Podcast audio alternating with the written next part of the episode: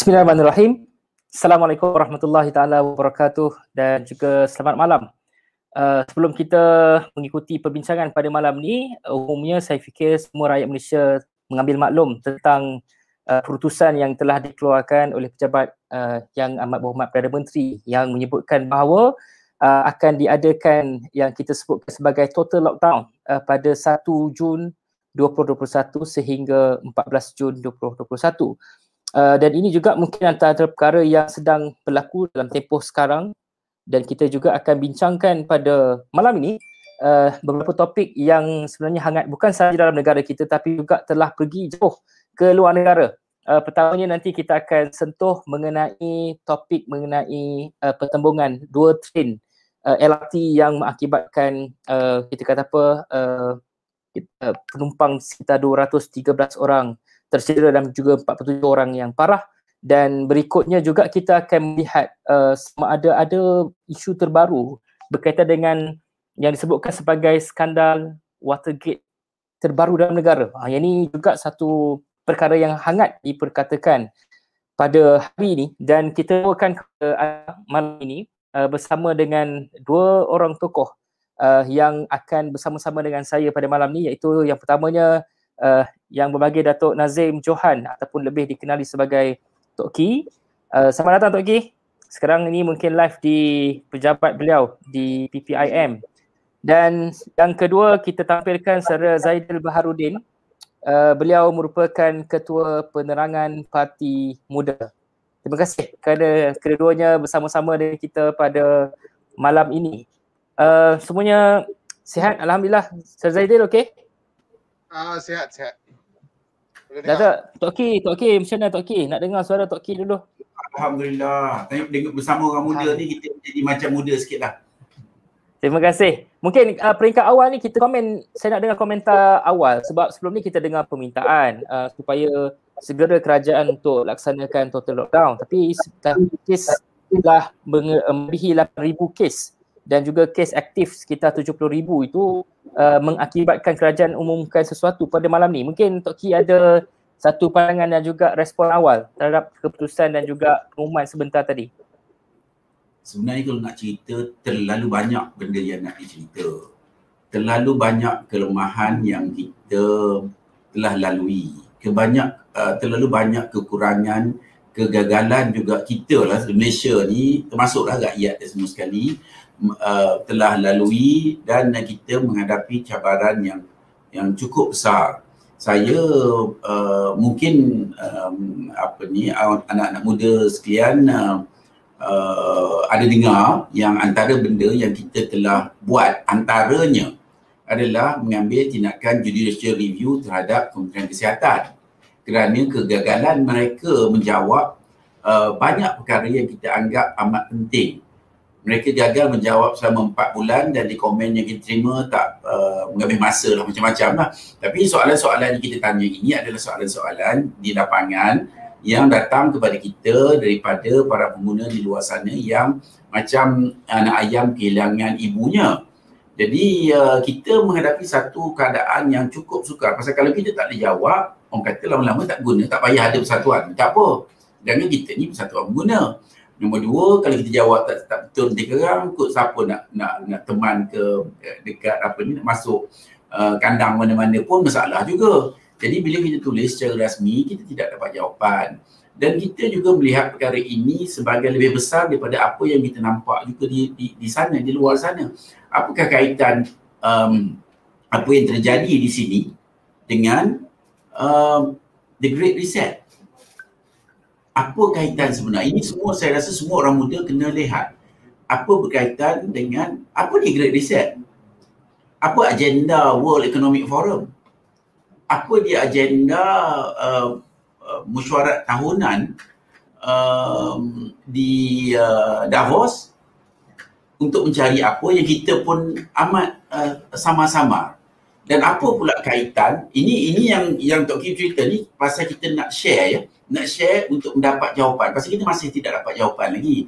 Tapi kita perlu um, uh, mencari jawapan dengan pertanyaan-pertanyaan yang mungkin uh, tidak disenangi oleh banyak pihak juga. Tapi tak apalah saya rasa semua yang ada kat sini um, uh, kita terbuka, kita berbincang mungkin dari sudut akademik juga untuk kita faham ya apa yang perlu dibuat. Pasal kita dalam ancaman orang tak ada kerja, orang tak ada duit, orang sakit, orang um, keadaan huru hara, the feel good factor tu dah tak ada dan rakyat cukup cukup kecewa dengan terlalu banyak um, pelaksanaan yang dilakukan yang kita tengok uh, SOP-nya berubah-ubah, yang tidak tetap, yang kemanusiaannya makin berkurangan, yang adanya ketegasan melampau atau perbuatan melampau. Jadi ini semua persoalan-persoalan yang timbul yang seolah-olah kita tak boleh nak jawab. Apa benda sebenarnya keadaan ini ni?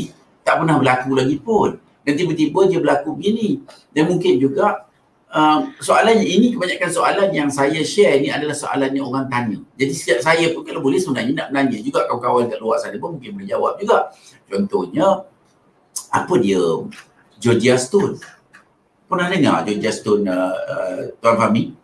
Tak pernah dengar uh, ni, first time dengar ni Okay, um, apa ni mungkin uh, Tuan Zaider ke boleh boleh boleh google boleh google saya senang. Ya.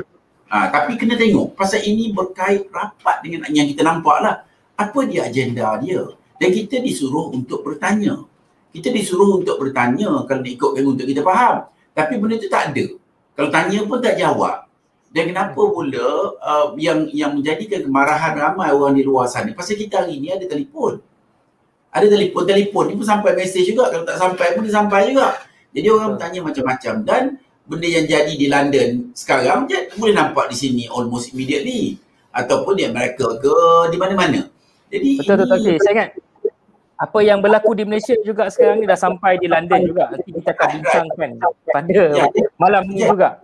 Memang. Jadi ini maknanya kalau kerjaan dulu, kalau zaman dulu muda-muda Tok Q umur 20 tahun tu benda tu tak nampak lagi. Tapi hari ini sukar hendak ditutupi kerana ia dah sampai. Dan um, sejauh mana benda ini akan berlaku? Kerana kadang-kadang bila di, di ya, rakyat lihat pasal apa yang Tok Kina maksud rakyat sekarang ni? Well informed. Dan nampak benda-benda kebanyakan benda. Okey? Jadi contohnya uh, kita menerima banyak soalan antara soalan ni yang kita terima. Tok kita jawab yang tadi tanya kita nak cerita pasal keseluruhan sekejap. Kita contohnya kita bercerita pasal um, pertanyaan yang dikeluarkan oleh uh, ramai juga orang yang bertanya uh, kenapa uh, isu bilangan ini menjadi besar? Contohnya bilangan orang yang sakit dan bilangan orang yang mati. Betul ke bilangan itu ya dan dulu persoalan ini persoalan ni pasal Toki pun tak nak jawab setengah-setengah kalau kita tengok dulu kalau kita tengok mula-mula covid itu uh, 15 bulan dulu kita boleh takut luar biasa pasal ada orang mati macam ikan naik ke darat. Perasan tak? Tapi ada ke di Malaysia ni kita tengok orang yang mati macam ikan naik ke darat ni? Dia siapa yang bertanggungjawab sebenarnya? Yang betul-betul boleh. Dekat mana tengok Betul. video ikan? Ingat pada masa yang sama juga. Uh, ya. Sebelum tu juga, um, ialah kalau kita nak bincang ni memang kita akan pergi banyak analisis. Ya. Uh, tapi pada yang sama orang cakap juga sekarang ni ahli parlimen kita dah cukup uh, vaksin dua dos. Hmm. Tapi uh, ada isunya juga tak selesai di parlimen. Mungkin Saya Zaidil nak komen sikit tentang parlimen ni bagaimana statusnya? Adakah kita nak jadikan parlimen sebagai hospital untuk kegunaan pesakit-pesakit COVID ni? Kalau tak cukup ni. Okey, jadi uh, biar betul soalan dia tanya saya parlimen patut jadi hospital ke ataupun ada soalan yang lebih menarik sikit? Saya nak komenkan juga sebab nak fikir tentang mazhab ekonomi dan mazhab kesihatan ni mana pertembungan yang kita nampak kuat sekarang ni? Uh, kita dah ada keputusan tu dah. Uh, PMO dah umum uh, lockdown. Dia dah umum dah tadi. Cumanya kalau kita harapkan uh, lockdown secara sepenuhnya rasanya um, tak kot. Uh, sebabnya um, yalah, kita nak semua orang duduk di rumah. Tapi bila orang duduk di rumah, orang nak kena ada roti, dia nak kena ada makanan, maka kilang-kilang kena buka, supermarket kena buka ada orang yang kena hantar barang-barang ke ke uh, supermarket tu. Jadi kita tunggulah apa pengumuman dengan lebih jelas besok dan sektor manakah yang dikatakan sebagai kritikal, sektor mana yang dikatakan tidak kritikal. Pada masa yang sama, Parti Muda akan memperhatikan tiga perkara yang penting lah. Nombor satu, apakah bantuan kewangan yang diberikan oleh kerajaan sempena kita buat lockdown ini kepada rakyat. Keduanya, uh, uh, operasi dan juga tindak tanduk kerajaan bukan saja dari segi pemberian vaksin tetapi juga dalam perbelanjaan wang. Walaupun parlimen ditutup, yang saya tak faham kenapa, punya gilanya kerajaan ni, budak sekolah tak ada vaksin, dia suruh pergi sekolah, ahli parlimen ada vaksin, dia tutup. Ah uh, itulah dia itu. Uh, Ataupun kerajaan. yang terbaik sekarang ni bila dah diumumkan lockdown, tiba masanya parliamentarian kita keluar ke depan menjadi frontliners. Maka persidangan tak payah kot, dia tak membantu kot. Tajudin Rahman buat PC pun huru-hara tak payahlah. Um, kalau kita tengok uh, kalau ahli parlimen Perikatan Nasional dia tak berapa uh, membantulah kot di hospital mungkin menyusahkan kot untuk pegawai KKM jadi kita tak perlu ke situ lah.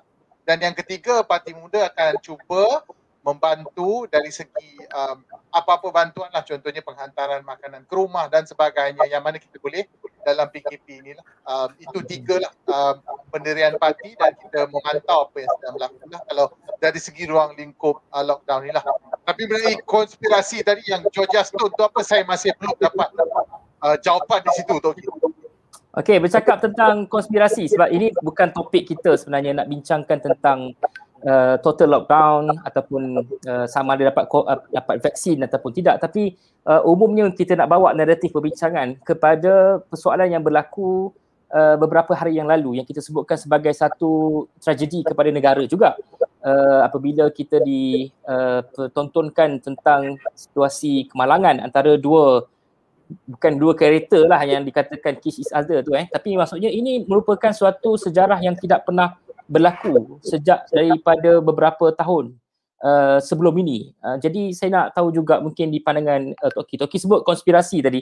Saya berminat juga sebab ada mengatakan bahawa walaupun laporannya tidak dikeluarkan lagi, ada juga mengatakan bahawa ini kemungkinan juga berkaitan dengan konspirasi, serangan-serangan daripada luar. Kita dengar sebelum ni ada flight uh, Israel datang, uh, mungkin dia lalu ruang udara kita tanpa kita sedari. Jadi ada kemungkinan-kemungkinan uh, teori konspirasi ni berlaku kepada kita kata apa sistem uh, dan juga apa yang ada dalam negara kita. Okay. Perkhidmatan uh, yang ada ni.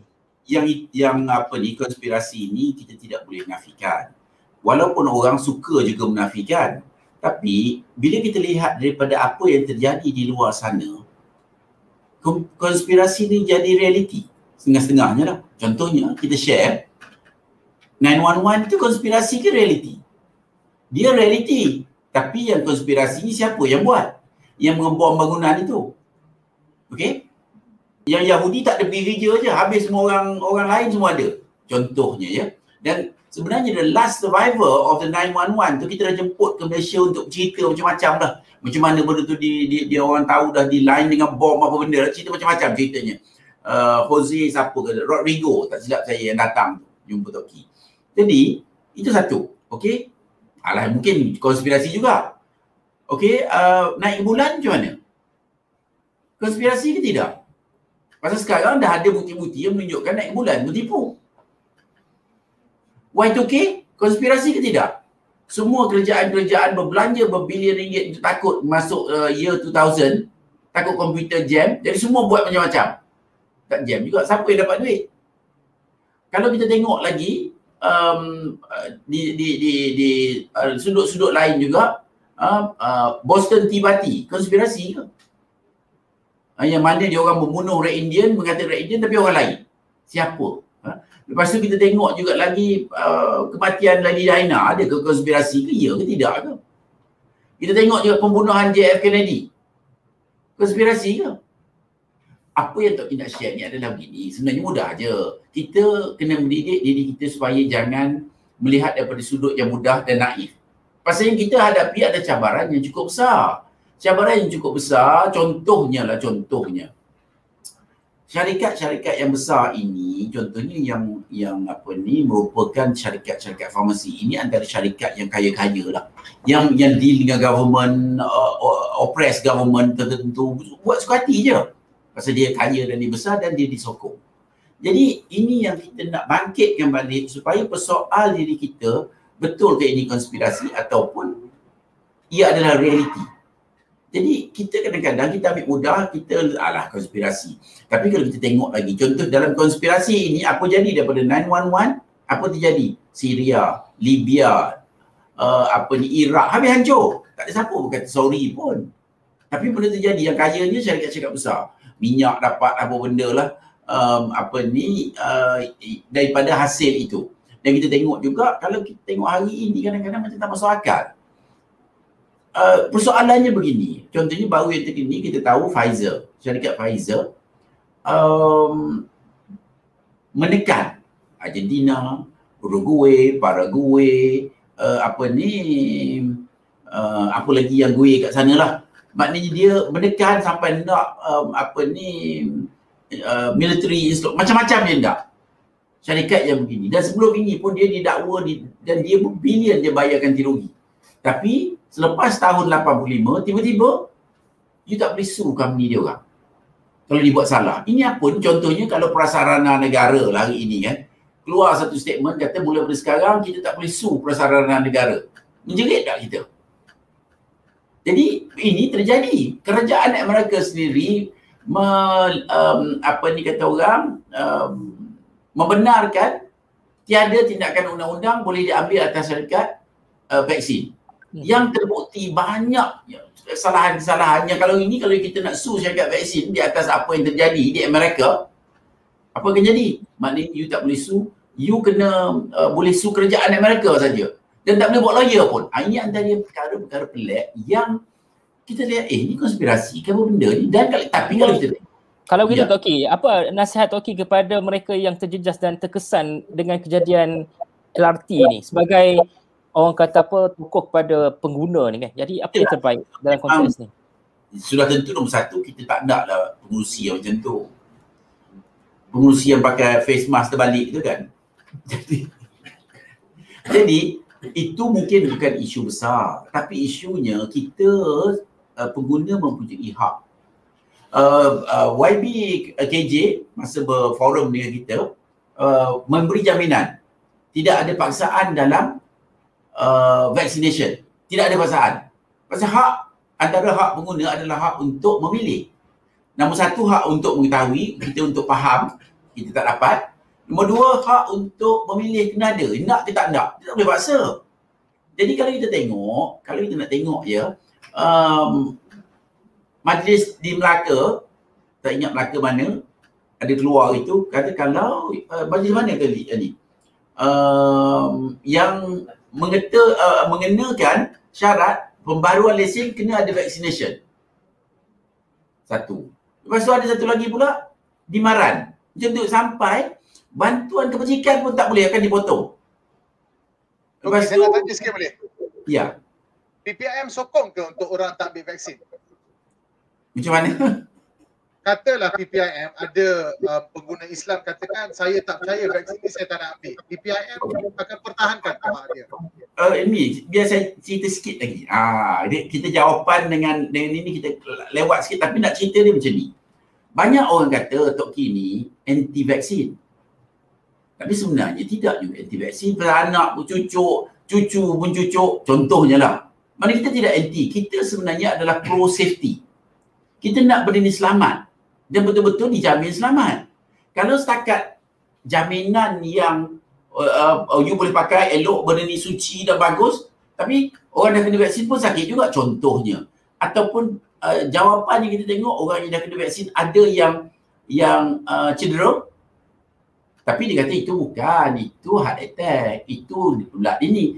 Jadi jawapan daripada awal lagi tak ada. Sebenarnya kalau kita tengok berapa orang yang yang cedera disebab kena vaksin.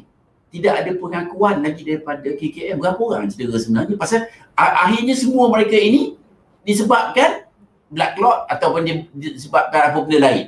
Jadi kita sebenarnya kita memerlukan semua pihak mempunyai integriti.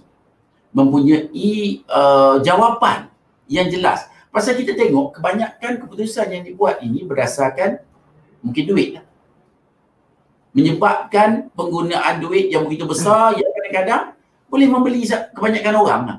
Hmm. Jadi, Jadi ya betul saya ingat dalam dalam perbincangan kita uh, sebagai panduan eh kepada penonton juga mungkin tertanya-tanya sebenarnya kita nak bincang apa sebenarnya malam ni.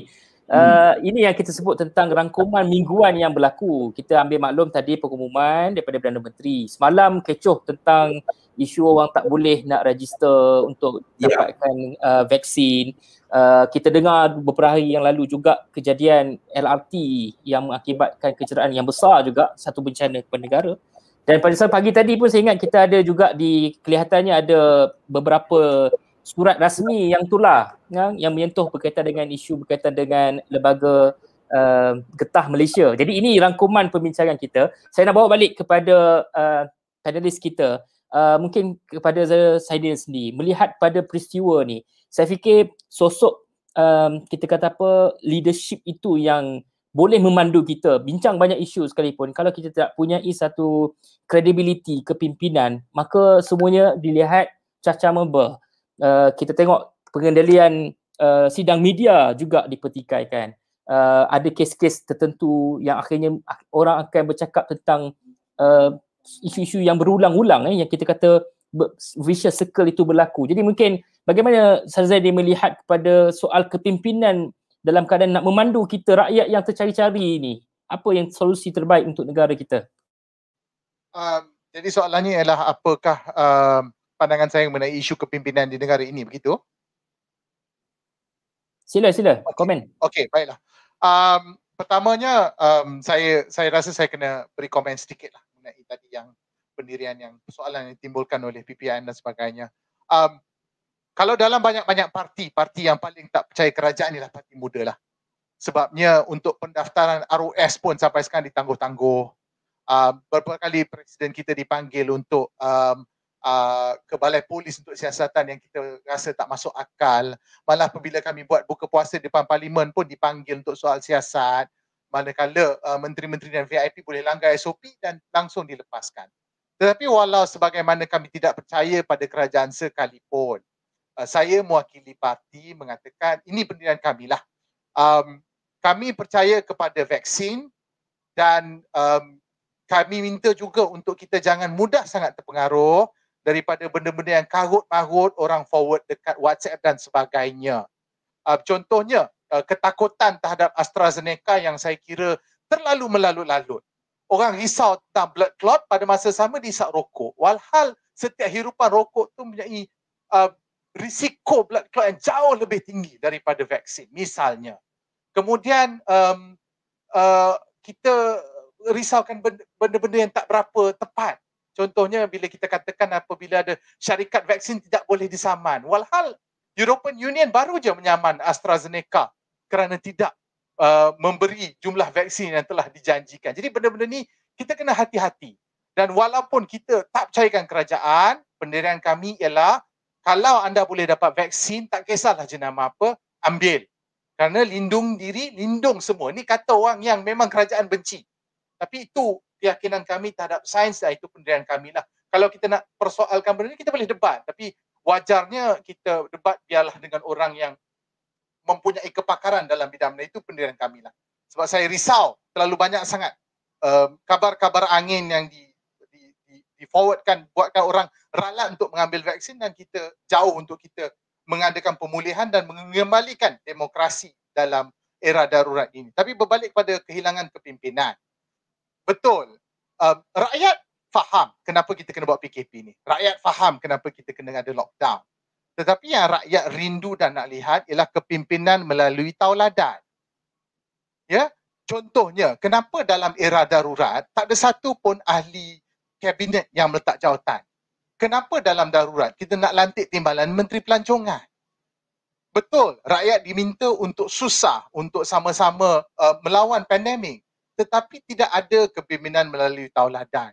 Itu yang timbulkan pelbagai persoalan. Sebab tu cerita-cerita konspirasi yang pelik-pelik ni mudah disebarkan sebab rakyat kurang lagi percaya kepada institusi kerajaan. Jadi kenapa institusi kerajaan itu tidak ada? Kerana pemimpin itu sendiri tidak memimpin melalui tauladan. Dari segi uh, uh, dua darjat SOP, dari segi pengorbanan, dari segi Uh, pelaksanaan tugas dan sebagainya. Jadi betul lah Fahmi. Uh, pendirian kami ialah betul. Sungguhnya ada vacuum sekarang ni di dalam kepimpinan dan juga um, pelbagai alasan dan juga pendirian yang kami kira tidak masuk akal. Uh, malah kalau kita tengok uh, panggilan darurat ni lebih berat kepada politik daripada pandemik sebenarnya. Tapi begitulah kami sebenarnya pendiriannya kita memang nak membangkang kerajaan pada hari ini tapi kita tak nak bangkang semata-mata untuk bangkang. Mana yang kita rasa baik dan di, uh, berlandaskan fakta dan sains kita sokong. Contohnya kita sokong anda untuk mengambil vaksin. Yang mana kita karut contohnya tutup parlimen tapi buka sekolah itu kami bantah kerana itu bodoh dan penakut. Ah itulah jawapan saya. Jadi pada masa sama juga sekarang ni ada ialah uh, sisi-sisi tertentu juga pemberatan yang kelihatannya kalau cakap tentang politik eh dalam keadaan berhadapan dengan uh, situasi COVID yang bagi orang nampak sangat uh, crucial kalau dulu kita rasa satu angka tu dah baik sekarang dah pergi kepada empat angka lapan. Boleh jadi kepada sepuluh ribu. Jadi dalam keadaan tu kalau kita bicara sentuh sikit pasal politik ni orang akan kata ah, ni dah mula lah ni cakap politik. Macam mana kita nak mengalihkan pandangan orang pada masa sama kita rasa kita nak ubah. Kita rasa kita nak betulkan keadaan. Tapi pada masa sama orang sudah muak juga dengan istilah perpolitikan ni. Jadi macam mana nak nak nak nak nak jadikan sebagai satu benda yang akhirnya rakyat sokong ini kena buat, ini kena buat juga uh, dari segi uh, ruang lingkup kerajaan ke ataupun dari segi uh, politik ya. secara umumnya? Politik secara umum kalau bercakap tentang soal ya, rakyat muak tentang kerajaan seolah kita sudah ada satu pendirian politik di situ. Jadi kalau bagi orang awam yang mengatakan sudah-sudahlah politik tu kita nak selesaikan saya, sini. Saya, saya tak dengar lah sentimen sudah-sudahlah politik tu sebenarnya uh, secara terus terang lah. Malah kalau kita tengok um, rata-rata lah mungkinlah uh, kami di kalangan penyokong kami lah uh, mungkin nak melihat semak dan imbang. Kalau kita tengok rakyat sekarang dah sedar pentingnya ada semak dan imbang. Pentingnya ada uh, check and balance, nak tahu. Sebab dalam era darurat ni seolah-olah kerajaan diberikan satu cek kosong untuk buat apa-apa saja dan itu bahaya. Kita berhak untuk menyoal. Contohnya uh, contohnya dalam pemberian vaksin. Contohnya menyoal dalam bagaimana kita uh, kenapa ada ada masalah dalam pendaftaran vaksin tempoh hari contohnya katalah bila um, 5 bilion dibelanjakan untuk proses ini, di manakah duit itu pergi? Mana datang duitnya itu? Um, tapi okeylah, mungkin untuk ada di luar sana kata cukup-cukuplah berpolitik, macam mana kita nak kembalikan keyakinan? Uh, mungkin ini peringatan untuk diri saya dan juga rakan-rakan di pihak pembangkang iaitu pertamanya kita jangan bangkang semata-mata untuk bangkang. Sekali lagi sebab tu kita tadi sokong um, untuk anda. Vaksin yang terbaik untuk anda buat masa ni ialah vaksin apa yang anda boleh dapat. Um, saya berani uh, mengambil pendirian itulah berdasarkan uh, um, setelah kami berbincang. Um, tetapi uh, kita juga akan bangga benda-benda yang kita rasa tidak betul lah. Uh, jadi kemudian apabila kita contohnya tidak membantah atau membangkang sesuatu dasar kerajaan, um, untuk meyakinkan kita juga mesti bagi penyelesaian juga cadangan. Contohnya kami tidak setuju uh, sektor-sektor ini dibuka. Kenapa, mengapa dan apakah cadangan kami yang menggantikannya? Uh, itu uh, mungkin cara untuk kita mengembalikan keyakinan rakyat bahawa uh, budaya dan sistem politik uh, boleh memberi manfaat kepada mereka. Saya bagi contoh ya, uh, Presiden muda Syed Saddiq begitu marah dengan uh, bagaimana Kementerian Pendidikan Malaysia gagal dalam menangani isu PDPR. Ya, tapi dia tidak bantah semata-mata melalui parti muda dan dia juga itu yang dia buat fundraising dan berikan laptop kepada pengundi-pengundi dan anak-anak uh, sekolah di Parlimen Muar. Jadi itu bagi saya cara untuk mengembalikan keyakinan rakyat untuk tidak um, uh, jemu dan muak untuk berada dalam ruang lingkup politik kerana penting eh, bagi saya untuk kita ada semak okay. dan imbang. Okey, um, kita nak dengar tentang pemecatan. Uh, dia beza sebenarnya pemecatan atau rela diri kita minta maaf dan juga mengemukakan kita kata hasrat untuk meletakkan jawatan. Sekarang ni orang nampak selesai isu, isu itu. Ramai tak rasa ralat lah bila ada keputusan pemecatan tu. Tetapi sisi lain kalau kita bercakap tentang politik, uh, sudah ada ura-ura pertembungan parti pula. Apabila yang dipecat itu adalah pengarah parti dari segi pilihan raya untuk UMNO. Uh, berapa ketika pula beliau juga di um, dakwa ataupun diminta untuk pergi bertemu dengan SPRM untuk tuduhan-tuduhan tertentu. Jadi uh, kelihatannya sudah ada bibit-bibit ah dah berani menyerang parti sendiri parti AMNO yang merupakan dalam gabungan Perikatan Nasional. Jadi bagaimana melihat pada situasi yang berlaku hari ini ni? Tok Ki ya, kalau ada komen. Okey, dia sebenarnya macam ni. Tahap integriti di sini, di, di negara kita ni cukup uh, merunsingkan. Um, trust deficit. Pasal Tok Ki berhari-hari berjumpa dengan orang di luar, di bawah sana, yang mungkin masalah alung yang kita handle lebih, lebih 20 ribu kes alung yang kita handle. Tak ada siapa manusia so far buat lah. Pasal saya nak cerita ni ada reality. Jangan tengok apa yang nampak dalam TV itu adalah yang sebenar-benarnya semata-mata. Kita kena ada persoalan. Kita boleh komen saja tapi belum tentu benda itu betul. Jadi apa yang Tok nak cakap ni, biar kita mempunyai kematangan sikit. Kematangan dalam kita bercerita, kematangan dalam kita menilai. Memang elok ada vaksin, Tok Ki pun ambil vaksin. Tapi yang yang yang baru ni contohnya, uh, uh, uh, apa ni, Pfizer tu dia vaksin ke bukan? Saya nak tanya. Apa apa klasifikasi vaksin? Maknanya kita pun kena tahu juga pasal syarikat-syarikat ini dia orang buat duit sampai trilion. Jadi kita kena faham eh? Maknanya ada kepentingan. Okey kita tengok perang. Perang siapa buat? Apa keuntungan pada perang perang yang dibuat adalah untuk menjual senjata dihasut ini dan senjata laku jadi janganlah kita tengok oh perang saja kita jangan ambil mudah pasal benda ini adalah benda yang berlaku kita ni kita call ourselves consumers tapi sebenarnya we are being consumed Jangan silap. Toki dah umur 60 dah lalu segala kali cabaran lah Toki boleh cakap lah. Jadi jadi kita biar kita dalam persoalan-persoalan kita itu biarlah ada pemikiran. Jangan uh, one layer saja. Pasal di dunia ini dia macam-macam. Di politik di Malaysia pun macam tu juga kita tengok yang luar macam ni sebenarnya dalam macam ni. Kita tengok ada pakatan rupanya bergaduh. Jadi kita kena cuba cari, tengok dan nilai dan buat apa yang kita perlu fikir buat berdasarkan pengalaman-pengalaman kita yang lepas. Masa ada persoalan kepada uh, KJ dulu. Pasal apa ambil Pfizer? Pfizer banyak rekod. Apa uh, KJ jawab? Oh, itu kena check dengan Pfizer. Jadi itu jawapan okey lah untuk orang politik dia boleh dah jawab macam tu. Tapi untuk orang lain tengok pasal kita melalui macam-macam.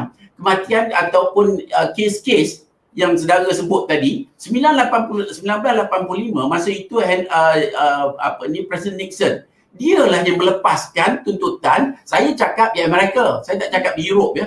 Maknanya setengah-setengah negeri yang dikuasai oleh kuasa-kuasa tertentu boleh melepaskan tindakan undang-undang terhadap syarikat-syarikat tertentu atas sebab apa maknanya kita nak tahu pasal apa kalau hari ini contoh macam saya cakap tadi prasarana negara tak payah tak boleh di, diambil tindakan patut ke tidak? Jadi kita soal. Jadi ini adalah persoalan kita untuk kita pergi kepada kematangan yang kita lihat di hari ini yang mana kita tengok orang politik kita kadang-kadang sakit jiwa. Hari ini trust uh, defisit rakyat kepada pemimpin tak tahu cerita lah kalau saudara kita saya memang pak. Maknanya dia boleh tengok macam mana rakyat cukup sakit jiwa. Jadi kita kena tengok keputusan yang dibuat tu macam mana. Siapa dapat keuntungan? ada ke uh, apa ni penilaian-penilaian lain yang kita harus consider. Jadi jangan ambil mudah pasal kita dah tengok ni macam-macam kes-kes di Malaysia ini pun bukan sikit kalau kita nak ambil ya. Jadi contohnya Tok Ki nak ambil satu cerita yang yang ada ingat tak uh, ini keraguan bukan Tok Ki suka ragu tapi ini adalah yang berlaku. Contohnya uh, uh, DG itu bila ditanya kenapa orang yang mati orang yang mati uh, accident dia kata dalam masuk kategori mati COVID. Pasal apa? Uh, apa ni uh, Tan Sri sebut, oh kerana bila kita check dia, dia dah mati tapi kita check dia ada COVID. Betul lah COVID tu kalau dia mungkin 20 hari, 30 hari atau mungkin dia baik. Jadi maknanya kita tak tahu apa benda yang jadi ini jawapannya sebab tu kita pergi ke mahkamah untuk mendapat jawapan. Pasal kalau tidak kita tak boleh jawab. Kalau kita tidak mempunyai faktor-faktor yang jelas, macam mana kita nak put the, the, the, the, the, the pieces together? Jadi kita nak jawapan yang jelas. Dan contohnya, ada satu lagi untuk kita rasa cukup uh, plan. Uh, ingat tak uh, last last uh, last two months bila figure naik sampai 5000 bila orang wartawan tanya kenapa figure ni naik ni Tan Sri apa kata dia oh ini figure last year masuk akal ke tak masuk akal tak nak tanya tak boleh ke kita kuari tak tahu oh dia Tan Sri kita tak ikut saja tapi nak tanya, ada ke patut kita ikut? Ya, okey, okey, okey. Lepas tu ada yang satu, uh, apa ni, um, figure itu, nak cerita kat you, disebabkan figure itu, saya diberitahu kawan-kawan saya, Singapura ambil putusan tutup sempadan. 300 ribu lebih orang tak bekerja. Jadi kita ni statement yang kita buat kena betul. Jangan macam ni sampai sekarang tak tahu betul ke tak betul. Lepas tu ada yang uh, uh, apa ni klinik yang buat laporan pada polis kerana mereka hantar laporan negatif bila sampai ke hospital dia jadi positif. Jadi bila ditanya ini pun live ditanya uh, kepada apa ni uh, Tan Sri uh, DG oh dia kata tak apa kita kita tengok polis uh, uh, buat investigation. So Maksud ada justifikasi Dr. Ki untuk kekalkan tempoh darurat ni begitu? Ya kalau nak ikutkan ya kita sebenarnya kita main uh, macam-macam peranan lah. Masa kita pun yang cadangkan mungkin kita kena buat uh, uh, lockdown ni. Sebenarnya dulu dah kita cakap lockdown ni. Tapi dah orang tak nak dengar pasal kita we are nobody, kita NGO biasa saja. Tapi kita kena ambil tindakan yang patut. Dan contohnya juga, kenapa um, ubat-ubat yang macam dah telah terbukti digunakan sampai berbilion ubat yang digunakan over 40 years, tak nak dicuba. Kenapa? Jadi ini faktor-faktor. Toki memang, Toki cakap dengan KJ sendiri. Ya, Life pun. Kalaulah vaksin ni, ini cerita dia pasal dia terlalu luas. Kelemahan ni terlalu lama. Contohnya, okey vaksin ni sebenarnya Tok Ki dimaklumkan, cakap dengan orang universiti, dia orang boleh buat. Di Malaysia ni boleh buat vaksin. Tapi apa jadi? Kenapa tak buat vaksin? Dah 60 tahun mereka masih lagi kita bercerita pasal darurat. Apa salahnya tahun uh, 67 setelah setelah 10 tahun mereka, okey agamawan buat keputusan, okey boleh pada sekarang kita patut buat vaksin. Bagi 5 tahun kita kena ada vaksin sendiri. Pasal vaksinnya ada mata AstraZeneca. Memang dia okey. Tapi di Indonesia bukan kata dah benda tu haram. Okey je, makan haram pun okey je, tak ada benda. Jadi uh, kalau kita tengok yang lain-lain, ada je memang dan, dan contohnya juga, contohnya kalau nak pergi ni, kawan-kawan yang nak pergi ke umrah haji ni, oh, yang, uh, yang apa ni, yang dia terima adalah Pfizer. Yang lain tak boleh. Jadi yang susahnya rakyat. Takkan hari ni cucuk, esok nak cucuk lagi. Dan dulu cakap satu vaksin, sekali dah dua, ni nak kami tiga. Jadi kita tak nak lah kita dia pemudahkan. Jadi macam kita tak ada harga. Jadi kita nak dijawab lah. Jadi benda-benda seperti ini kita harus bertanya kepada diri kita dan rakyat harus dimobiliskan untuk bersama untuk mendapat jawapan yang betul. Jadi ini uh, soal vaksin Toki tak ada masalah. Toki dah cakap. Kalaulah contohnya vaksin ini dibuat di Malaysia dan ada halal, Toki orang pertama. Tapi kalau hari, hari ini, Alhamdulillah Toki tak sakit. Tak ada nak kejar vaksin. Mungkin kalau ada keperluan, bolehlah. Hari ini tak ada keperluan. Dan kita pelik juga kenapa dalam usaha-usaha kita mengeluarkan diri kita dalam keadaan hari ini, usaha untuk mengatasi vaksin melalui kesihatan macam tak kedengaran. Macam kita patutnya kita sihat hari-hari kita ini, ni gym pun tutup contohnya lah. Jadi patutnya kita ambil langkah kepada kesihatan bukan langkah kepada mata-matanya vaksin. Bukan kita ni pun tidak dilahirkan dengan vaksin. Tetapi kalau boleh dielakkan, apa salah dielakkan? kita ni nak percaya pasal syarikat vaksin ni pun yang mempunyai ada yang mempunyai rekod dan kalau datang Tok Kim boleh tunjuk bentang semua kita simpan kita simpan untuk kita share apa benda yang dilakukan oleh puak-puak kapitalis ini untuk mendapat benefit di atas orang orang lain contohnya ada satu vaksin yang dikenali sebagai steel best diet steel bestro vaksin ini digunakan di Amerika tahun 50-an yang mana untuk kononnya menjaga kandungan Selepas 30 tahun FDA tarik balik semua. Kenapa? Kerana vaksin ini menyebabkan kanser kepada next generation. Tarik balik. Jadi maksud Tok Kim macam ni, kita ni nak tapi kita kena tengok juga. Kita tengok kena timbang dan balance yang mana um, apa ni sama ada Sino, apa ni uh, Sinovac. Hmm, atau atau Jackson atau whatever. Maknanya kita kena jangan tergesa-gesa. Jangan tergesa-gesa sangat dalam keadaan yang kita pun tidak sure. Pasal kita tengok Slovakia. Selesai masalah nampak gayanya okey. Um, apa ni Korea. Uh, Swiss, uh, Switzerland. Jadi benda-benda ni kita kena kaji jangan uh, keputusan yang dibuat itu semata-mata disebabkan yang apa rakyat kata eh ni duit ni banyak duit ni duit dah bayar vaksin tak dapat juga contohnya lah. Jadi just food for thoughts lah. Toki ajak kita berfikir pasal kita kena berdepan dengan begitu banyak cabaran hari ini. Jadi uh, Toki pun ada dengar tadi apa ni Tuan Fahmi ada sebut pasal moratorium.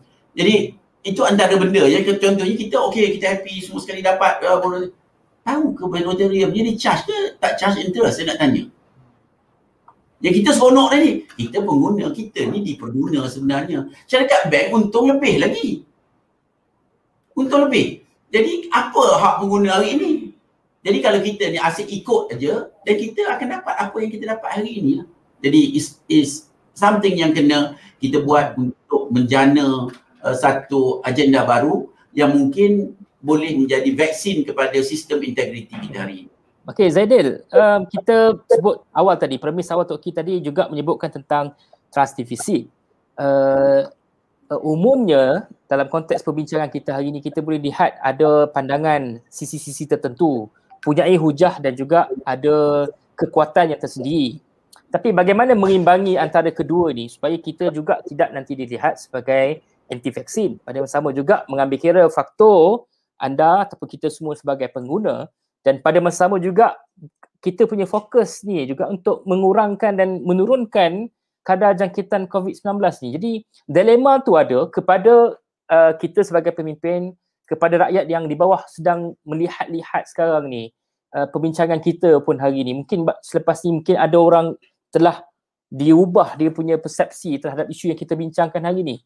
Silakan Zaidin um, okey lah walaupun sebenarnya dah lari jauh kita bincang pada hari ini tapi saya rasa pentinglah kot um, lebih daripada ruang lingkup berpolitik ya. Walaupun kita sebagai parti pembangkang memang tidak gemarkan kerajaan pada hari ini tapi demi kebaikan sejagat um, kalau benda tu elok saya mewakili parti muda akan sokonglah ataupun dan sebagainya. Cumanya untuk berbalik kepada soalan um, tadi ya iaitu uh, trust deficit dan juga bagaimana pula pandangan-pandangan sisi dan bagaimana kita nak mengimbangi pandangan sisi dan sebagainya. Bagi saya mudahlah. Um, satu, untuk mendapatkan jawapan yang jelas, ya Fahmi, soalan kita pun kena jelas. Kita tidak boleh um, menanyakan soalan yang begitu umum dan melompat-lompat tanpa soalan yang jelas. Jadi sukar kita nak dapat jawapan yang jelas kalau kita nak soalan uh, jawapan yang jelas. Kalau soalan kita pun tidak jelas ya. Uh, kemudian keduanya penting ya uh, dalam apa-apa pandangan yang kita beri pun fakta itu mesti selari dengan realiti. Ataupun pandangan kita tu mesti selari dengan realiti. It has to be based on facts. Uh, contoh ya uh, presiden Nixon bukan presiden pada tahun 1985 yang presiden pada tahun 1985 ialah Ronald Reagan. Dan apabila kita kata uh, uh, mereka meluluskan undang-undang tidak boleh menyaman um, uh, syarikat-syarikat farmasutikal. Um, undang-undang apakah itu? Bilakah ianya diluluskan dan oleh Kongres ke atau Presiden? Sebab kalau tak silap saya, saya baru je beri contoh tadi, um, syarikat-syarikat farma memang selalu disaman oleh uh, di Eropah dan juga di Amerika Syarikat. Yang saya bagi contoh AstraZeneca um, keduanya contoh bila kita kata macam mana Korea boleh berjaya pun tanpa mereka perlu tergesa-gesa. Korea pun pakai AstraZeneca. Dia masih meneruskan dan Korea juga memakai Pfizer. Um, bukanlah vaksin sahaja tidak akan menyelesaikan masalah pandemik kita. Ada. Tetapi kalau itu adalah sebahagian daripada strategi untuk kita gunakan benda ni. Um, kemudian bila kita katakan mengenai uh, kenapa kita nak letakkan syarat contohnya ada vaksin boleh pergi umrah dan sebagainya. Kalau tak silap saya lah, Saudi Arabia yang menetapkan bahawa um, perlunya ada vaksin untuk anda datang ke Mekah. Bukannya kerajaan Malaysia. Um, perkara-perkara ini kita mesti berhati-hati kerana mungkin ia akan menimbulkan um, syak wasangka dan juga orang untuk lebih ralat untuk mengambil vaksin. Um, sekali lagi, um, pendirian kami ialah apa yang vaksin anda boleh dapat, ambil dulu. Um, kerana uh, uh, kelulusan vaksin dalam Malaysia, ingat eh, ini datang daripada uh, parti pembangkang yang sangat anti kerajaan. Ya. Um, dia melalui uh, jawatan kuasa yang pakar-pakar perubatan. Jadi kita yakini di situlah kemudiannya kenapa penting ialah kalau kita risaukan uh, side effect uh, vaksin dan sebagainya, percayalah side effect COVID-19 yang telah terbukti beribu-ribu kali adalah jauh lebih teruk daripada pengambilan vaksin. Um, jadi walaupun kita mengatakan kita ni bukan anti vaksin, tetapi kalau kita menimbulkan uh, uh, fak, uh, apa ni kenyataan-kenyataan yang boleh membuatkan orang ralat uh, untuk mengambil vaksin. Tidak pula kenyataan itu tidak berpaksikan kepada realiti. Saya fikir itu agak bahayalah. Dan bukan niat saya untuk untuk untuk untuk untuk bercanggah dengan siapa sebab sebenarnya kita sangat anti kerajaan. Parti Muda sangat anti kerajaan. Tetapi benda ni ish, kami agak gusar lah kalau kita ni. Um, jadi bagi saya lah untuk kita ada budaya uh, semak dan imbang. Bagaimana kita hendak meneliti, kembalikan integriti. Pertamanya kena ada dan imbang. Betul, kita mesti menyoal kerajaan. Sebab tu contohnya dalam kes PDRM, eh, muda menyokong IPCMC. Tadi ada disebut banyak kes alung dan sebagainya, kenapa tidak diselesaikan. Sebab tu parti muda dan banyak parti penyokong menyokong adanya satu jawatan kuasa bebas yang memantau penguatkuasaan di Malaysia ini. Dan saya harap NGO-NGO juga menyokong um, bahawa untuk penubuhan IPCMC misalnya. Um, saya juga memanggil untuk NGO juga menyokong um, untuk SPRM lebih bebas dan diletakkan di bawah parlimen bukannya di bawah uh, pejabat Perdana Menteri. Saya juga memanggil untuk NGO untuk bebas untuk mudah untuk ahli parlimen menubuhkan jawatan kuasa khas yang boleh memanggil pegawai kanan kerajaan dan menyoal mereka sekiranya contoh PPM ada banyak soalan uh, kepada KKM maka ada kuasa dalam demokrasi kita melalui ahli parlimen atau wakil rakyat boleh menubuhkan satu jawatan kuasa khas untuk menyoal dan mendapat jawapan. Dan saya menyokong sebarang tindakan mahkamah sebagaimana PPM yang buat ini untuk mendapatkan fakta dan jawapan yang lebih jelas daripada mana-mana kementerian sekalipun. Tetapi saya rasa terpanggil untuk sekali lagi untuk kita mengingatkan diri, saya dan diri kita semua. Pertamanya, uh, kalau kita nak jawapan yang jelas, soalan kita haruslah jelas. Itu pertama. Keduanya, um, biarlah kita berlandaskan sains dan juga fakta Uh, dan bukannya kabar-kabar angin yang banyak dikongsi di dalam WhatsApp group dan sebagainya dan um, kalau boleh ambillah vaksin tu lindungi diri lindungi semua ya ini daripada parti pembangkang yang kerajaan benci dengan kami uh, but, tapi bab ni tak apalah kita sorong kerajaan sebab kita jangan bangkang semata-mata untuk bangkang lah itu benda yang parti muda lah begitulah baik saya Zali dah selesai dua cocok vaksin belum, saya baru ambil satu cucuk AstraZeneca. Saya tak demam. Mungkin sebab antibody saya kuat sikit. Dan saya juga agak seronok juga. Toki pun dah ambil juga vaksin tadi.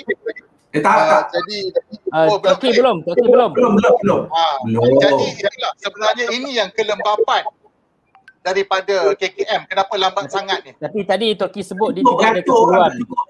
Tak, tak cukup. Pasal benda yang dapatnya sikit, keperluannya banyak, bayarnya dah lebih. Jadi betul. ini Toki bukan apa. Uh, I nak betulkan sikit apa ni uh, kenyataan yang jadi. I sebut Presiden Nixon. Di zaman Presiden Nixon lah mereka syarikat-syarikat vaksin ini berjumpa pasal dia orang dah dah banyak kena su. Jadi dia dah cakap bila Presiden Nixon nak pergi uh, bertanding, dia kata okay no more uh, political fund. Dia mula situ. Tapi akhir di zaman uh, Presiden Reagan lah yang melepaskan uh, undang-undang ini. Yang Tok nak cerita juga ni tadi uh, berkaitan dengan uh, Mekah tadi ya. Uh, yang pergi ke Mekah tadi ni sikit ya. Di uh, baru kita terima yang di Mekah hanya menerima beberapa vaksin. Tapi sebenarnya vaksin rakyat Malaysia nak pergi ke Mekah dia kena vaksin sebelum ini pun dia kena vaksin tapi Tok Ki nak Tok Ki pun jadi pelik juga baru dia dapat tahu dia kena vaksin ini bukan atas request uh, Mekah Turki Indonesia pergi tak payah vaksin dia atas kehendak kerajaan Malaysia. Mungkin ada sebab just to share with you lah. Tapi hari ini dia telah keluarkan undang-undang, dia kata kena vaksin dan vaksin ini dibenarkan. Jadi itu ya kadang-kadang kita jadi pening kepala jugalah kita akan oh. vaksin macam Baik. contoh uh, contoh kita hari ini mungkin saya boleh uh, sebutkan juga saya rasa kalau level seperti Datuk Nazim yang ada Tok Ki hari ini Sadar Zaidil yang saya fikir juga adalah merupakan kelompok yang berada pada eh, kita kata apa orang yang mungkin dapat akses yang banyak uh, info-info yang kita boleh pelbagaikan. Tapi kalau saya melihat pada perbincangan ni saya tertanya-tanya apa yang terjadi kepada rakyat yang di bawah yang mungkin sekarang ni memikirkan tentang apalah lepas ni dah dengar pasal lockdown ni. Dia tak fikir tentang dia TV barulah dia tahu Ya, ha, jadi iyalah maksudnya pada sisi ni kita nampak bahawa perbincangan itu ada. Tapi kalau kita fikirkan kepada rakyat kebanyakan di bawah. Saya fikir mungkin agak jauh untuk mereka pergi kepada apa yang kita bincangkan hari ini. Tapi pokoknya saya fikir platform tu ada dalam dialektika uh, political copy tidak berakhir untuk hari ini tetapi masa yang ada tu yang mungkin menyebabkan kita tidak dapat banyak untuk bincangkan. Saya difahamkan ada 8 juta dos vaksin yang akan tiba di Malaysia antara sekitar bulan Jun hingga Julai nanti. Jadi inilah benda tu boleh dibincangkan barangkali kita boleh bawa kedua-dua panel kita untuk sesi yang seterusnya ada topik yang saya tak dapat untuk bincangkan pada malam ni bersama tuan-tuan. Saya mohon maaf atas kesempatan dan kekurangan itu. Uh, saya ucap terima kasih pada Tok K dan juga Saudara Zaidin atas kesempatan pada malam ini 52 minit bersama dengan perbincangan dalam siri kita pada malam ni. Terima kasih. Assalamualaikum. Kita jumpa lagi. Jumpa lagi, jumpa lagi.